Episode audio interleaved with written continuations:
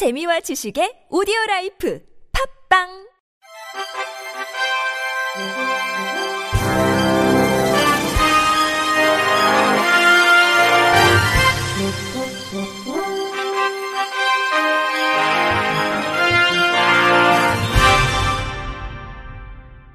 청취자 여러분 안녕하십니까? 8월 26일 목요일 KBRC 뉴스입니다. 경기도 소방재난본부가 청각장애인 대상 소방서비스를 강화하고자 손말이음센터와 3자 영상통화 연결 시스템을 구축했습니다. 그동안 청각장애인들은 119로 전화를 걸면 문자를 이용해 재신고 안내를 통해 문자 메시지로 신고가 가능했으나 긴박한 순간에 문자 전달력 한계로 자세한 현장 상황 파악에 어려움이 따르는 등 불편함을 겪어왔습니다. 3자 영상통화 연결 시스템은 청각장애인이 119로 신고하면 신고를 접수받는 소방재난본부 재난종합지휘센터에서 바로 손말이음센터 수어통역사와 연결해 3자 통화를 함으로써 보다 정확한 상황 파악과 신속한 대처가 가능합니다. 경기소방본부는 이와 함께 상황 근무자들이 청각장애인과 기초적인 수어 대화가 가능하도록 이달 말 개정 발간하는 119 상황관리 가이드라인에 필수 119 수어 언어 10문장을 직접 선별 반영할 계획입니다. 경기소방본부 조창래 재난종합지휘센터장은 3자 영상통화 시스템 구축을 통해 청각장애인들이 문자 메시지를 이용해 신고하는 불편함을 해소하고 보다 신속한 출동이 가능하게 됐다며 장애인들의 안전 수준을 한층 끌어올린 것으로 앞으로도 장애인 재난안전 지원체계 구축에 힘쓰겠다고 말했습니다. 피해자가 장애인인 성폭력 사건이 최근 3년간 하루 평균 2.2건꼴로 발생한 것으로 집계됐습니다. 국회 보건복지위원회 무소속 이용호 의원이 경찰청으로부터 제출받은 최근 3년간 장애인 성범죄 발생 현황 자료에 따르면 장애인을 대상으로 한 성폭력 사건은 2017년 785건, 2018년 843건, 2019년 804건으로 3년간 2,432건에 달했습니다.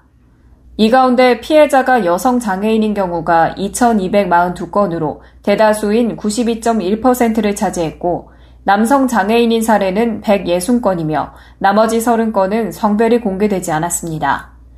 이용호 의원은 장애인 성폭력 사건을 다뤄 큰 파문을 준 영화 도가니가 사회적 제도적 개선 노력으로 이어진 지 10년이 지난 지금도 장애인 성범죄는 하루 2건씩 발생하고 있다고 지적했습니다.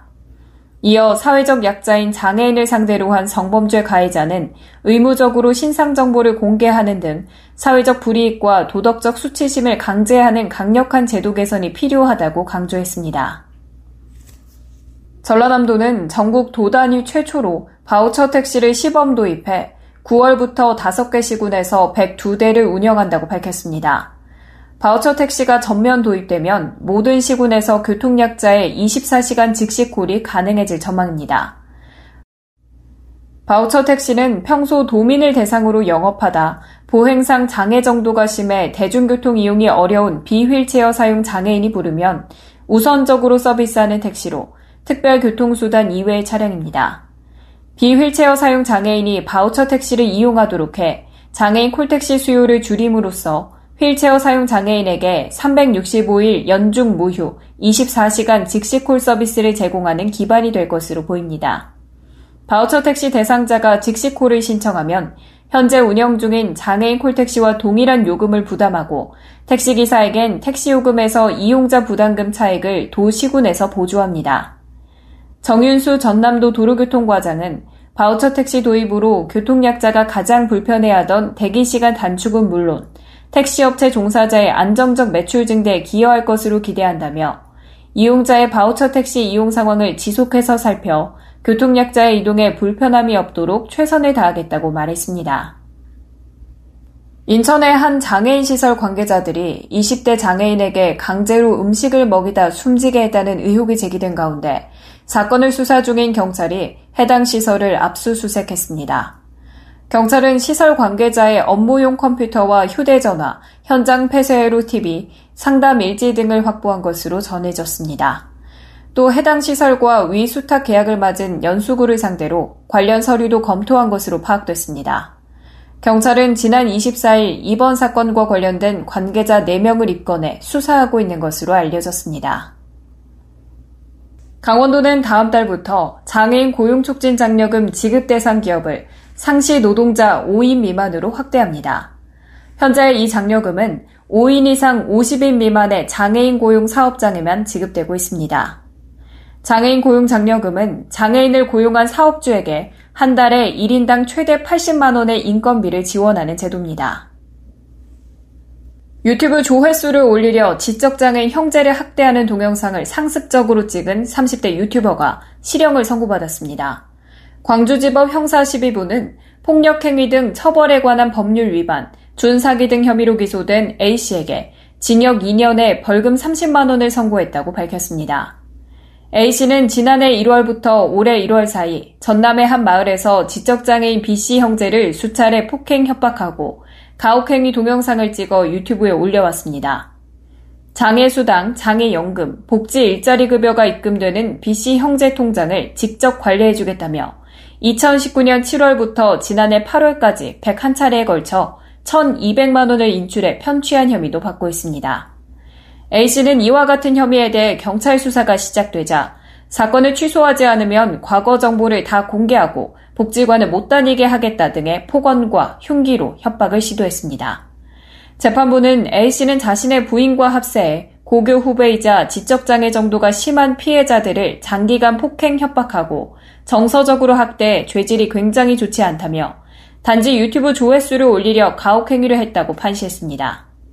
그러면서 자립 능력이 미약한 장애인에게 가야 할 복지급여 대부분을 편취했고 그 가족 명의로 휴대전화를 개통해 현금화하는 등 지적장애인을 경제적으로 착취해 비난받아 마땅하다며 법원에 여러 차례 반성문을 제출했으나 정작 피해자들에겐 제대로 사죄하지 않았다고 덧붙였습니다.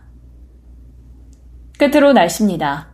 내일은 흐린 날씨가 계속되는 가운데 잠시 그쳤던 비가 낮부터 전국으로 확대되겠습니다. 내일 비 소식이 계속 이어지겠는데요. 서울과 인천, 경기 북부, 강원도, 울릉도, 독도는 모레까지 5에서 20mm의 비가 내리겠고요. 충청권과 남부지방의 예상 강수량은 30에서 100mm, 많은 곳은 150mm 이상의 비가 내리겠습니다. 제주도는 내일 저녁부터 가끔 비가 오는 곳이 있는데요. 모레까지 제주도 예상 강수량은 10에서 60mm입니다. 비가 오는 지역에선 돌풍과 함께 천둥, 번개가 치는 곳도 있겠는데요. 특히 내일 오후부터 모레 오전 사이 남부지방을 중심으로 시간당 50mm 내외의 매우 강한 비가 내리는 곳이 있겠습니다. 사전에 철저한 대비가 필요하겠습니다. 또 내일 저녁 전라권을 중심으로 호우특보가 발표될 가능성도 있습니다.